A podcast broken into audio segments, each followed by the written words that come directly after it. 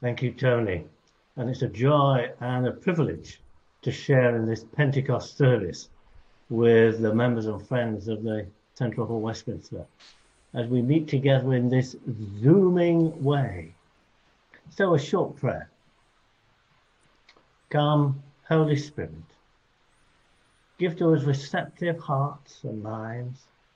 Take mere words and use them to convey your grace to each one of us. In Christ's name we pray.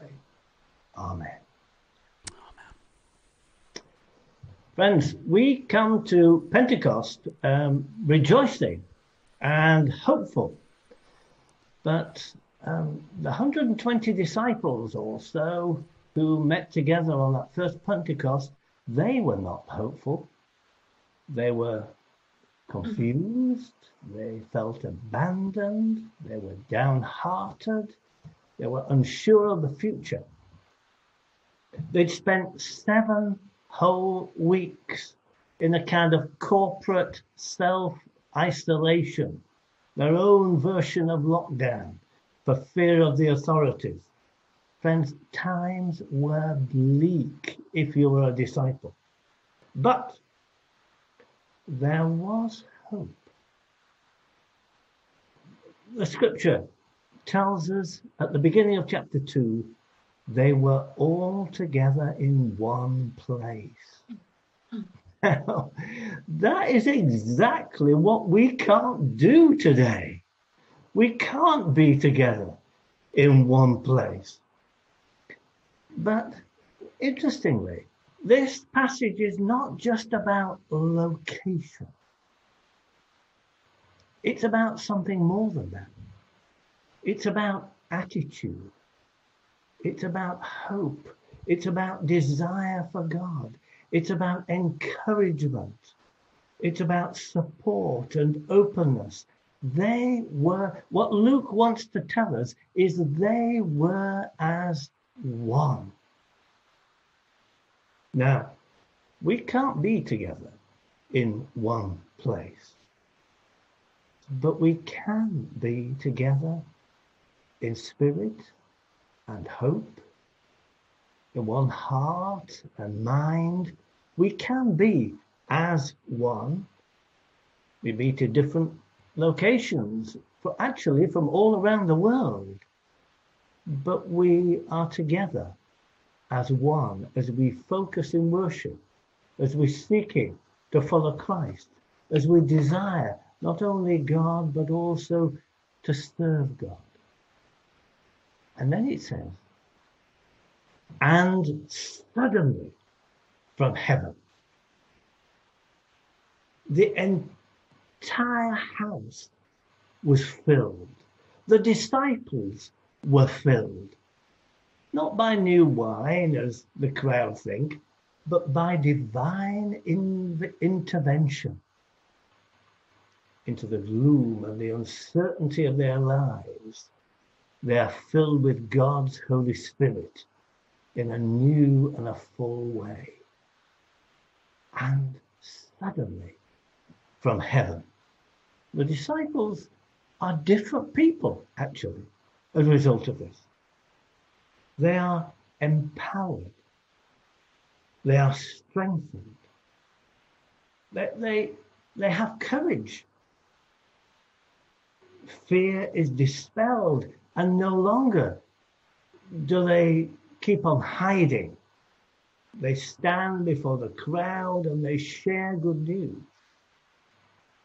But they're also equipped. They're equipped with the gifts for ministry, for worship, for leadership. They're equipped, in this case, with the languages of the people to be able to share that good news. And actually, as we begin to read the beginning of the Acts of the Apostles, we discover that their values have changed and their attitudes have changed. What Paul later will call the fruit of the Spirit is at work in their lives. For they are equipped not just to be able to do things, but also to be and become different people. And just as they were empowered and they were equipped, so can we be. And they're enabled, they're emboldened for ministry. From hiding, they go public. And they speak not of themselves. They've spent seven weeks and a bit before that being concerned about themselves, their place, their greatness. But now they point to the life and ministry, to the death and resurrection of Jesus. They have good news and they want to share it. They are bubbling over with the joy of the news that they have. And they're empowered by the Spirit to share that. The Holy Spirit who comes in a new and a full way to all those who will believe. The Holy Spirit who is a creative spirit, bringing order out of chaos. How we need that now. The Holy Spirit who is a life-giving spirit and applies to us the love and the mercy and the forgiveness of Jesus if we seek him. The Holy Spirit, who is the divine Spirit, who was there at the very beginning of all things, there at the baptism of Jesus, coming as a dove, who was there in and with Jesus in all that he did how we need that divine spirit with us now. And a prophetic spirit, speaking truth to power, as the disciples, as we shall see in the next few chapters of Acts, they confront the authorities who are corrupt and arrogant and abusing power. How we need that now. And an intoxicating spirit of the living God they were surprised by joy. They were enlivened by power and hope and love. They were propelled to speak and to serve. How we need that now. And at the end of the address of Peter to the crowd, they, they interrupt him. They ask a question what then shall we do? And Peter very succinctly says there's some things you need to put right with God. You need to repent. You, you, there's some things in your lives of which you're ashamed, and now's the time to put them right. And you need to focus on Jesus and recognize who he is and what he did, that he came for your salvation. And by the way, be baptized because that's a way of committing yourself to the way of Jesus.